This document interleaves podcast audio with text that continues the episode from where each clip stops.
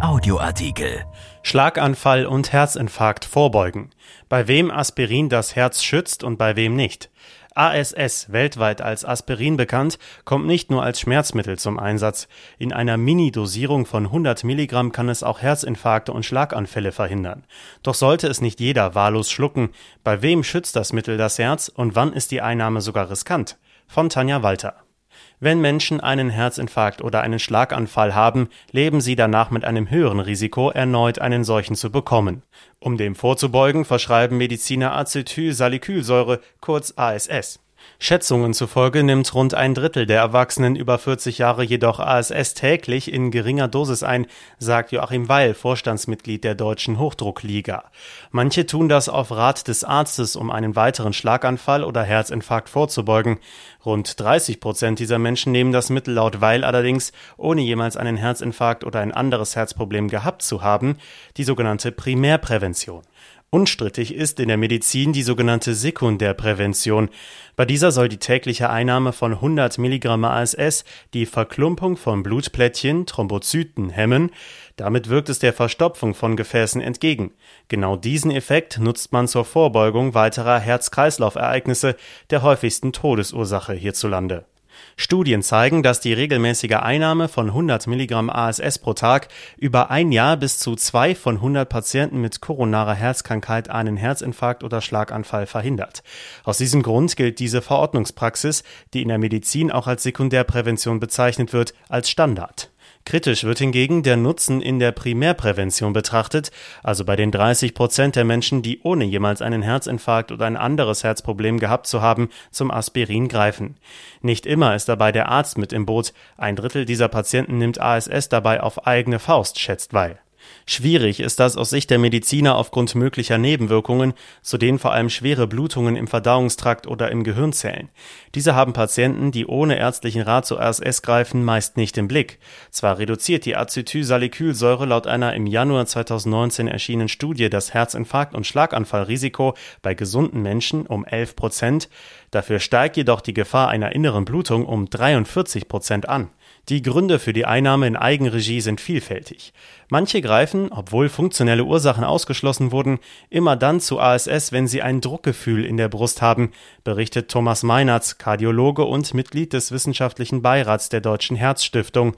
Das jedoch ohne ärztliche Abklärung rein situativ und nur kurzzeitig zu tun, sei inkonsequent und auch unsinnig. Wichtiger wäre es manchmal, Sport zu treiben, sich gesund zu ernähren, abzunehmen und Risikofaktoren für kardiologische Vorfälle zu reduzieren.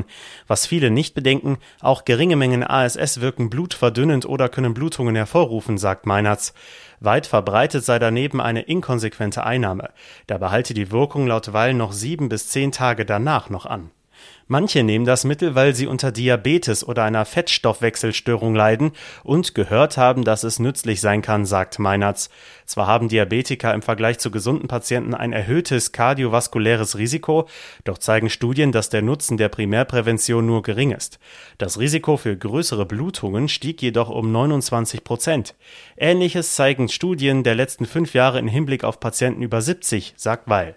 Dennoch kann das Zusammentreffen mehrerer Vorerkrankungen wie Diabetes, Bluthochdruck oder Fettstoffwechselstörungen ein Grund dafür sein, dass Mediziner die Gabe der Minidosis ASS bereits ohne Herzvorgeschichte individuell anraten. Allerdings beginnt die Primärprävention dann immer mit einer Änderung des Lebensstils, sagt der Mediziner Weil. Erst wenn Patienten beginnen, sich gesünder zu ernähren, abzunehmen und sich mehr zu bewegen und ihre Vorerkrankungen gut medikamentös eingestellt seien, komme laut den Kardiologen diese Möglichkeit in Betracht. In das Gespräch über die Risikoabwägung beziehen die Mediziner dann jedoch immer voraussetzend ein, dass dieser Patient gewillt ist, das Mittel lebenslang täglich einzunehmen.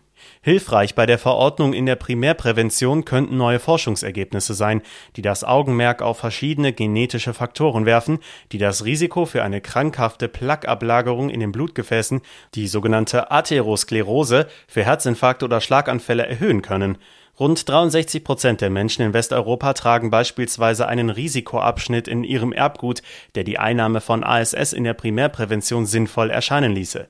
Das fand jüngst Thomas Kessler vom Deutschen Herzzentrum München in Kooperation mit Wissenschaftlern der Medical School in Boston heraus. Trugen Menschen den sogenannten Genabschnitt RS 7692387 auf ihrem Erbgut, sank bei einer primärpräventiven Behandlung mit ASS ihr Risiko für einen Herzvorfall um 21 Prozent. Nahmen hingegen Menschen ohne diese Risikovariante im Erbgut des Arzneimittel ein, stieg ihr Risiko um 39 Prozent an. Auch solche Erkenntnisse sprechen laut der Experten für die individuell zugeschnittene Prävention. Grundsätzlich rät Weil von der Primärprävention mit ASS ab, wenn eine Allergie auf ASS bekannt ist oder ein allergisches Asthma bronchiale vorliegt. Auch Patienten älter als 70 Jahre profitieren nach Ansicht des Experten nicht von einer Primärprävention. Gefährlich werden kann die Einnahme auch Patienten, die aufgrund von Vorhofflimmern oder anderen Vorerkrankungen Blutverdünner wie Makuma, Xarelto oder Pradaxa einnehmen. Durch die zusätzliche Einnahme von ASS steige das Blutungsrisiko dann laut Meinerts um das bis zu Dreifache. Dieser Artikel ist erschienen in der Rheinischen Post am 24. März 2021 und auf RP Online. RP Audioartikel. Ein Angebot von RP Plus.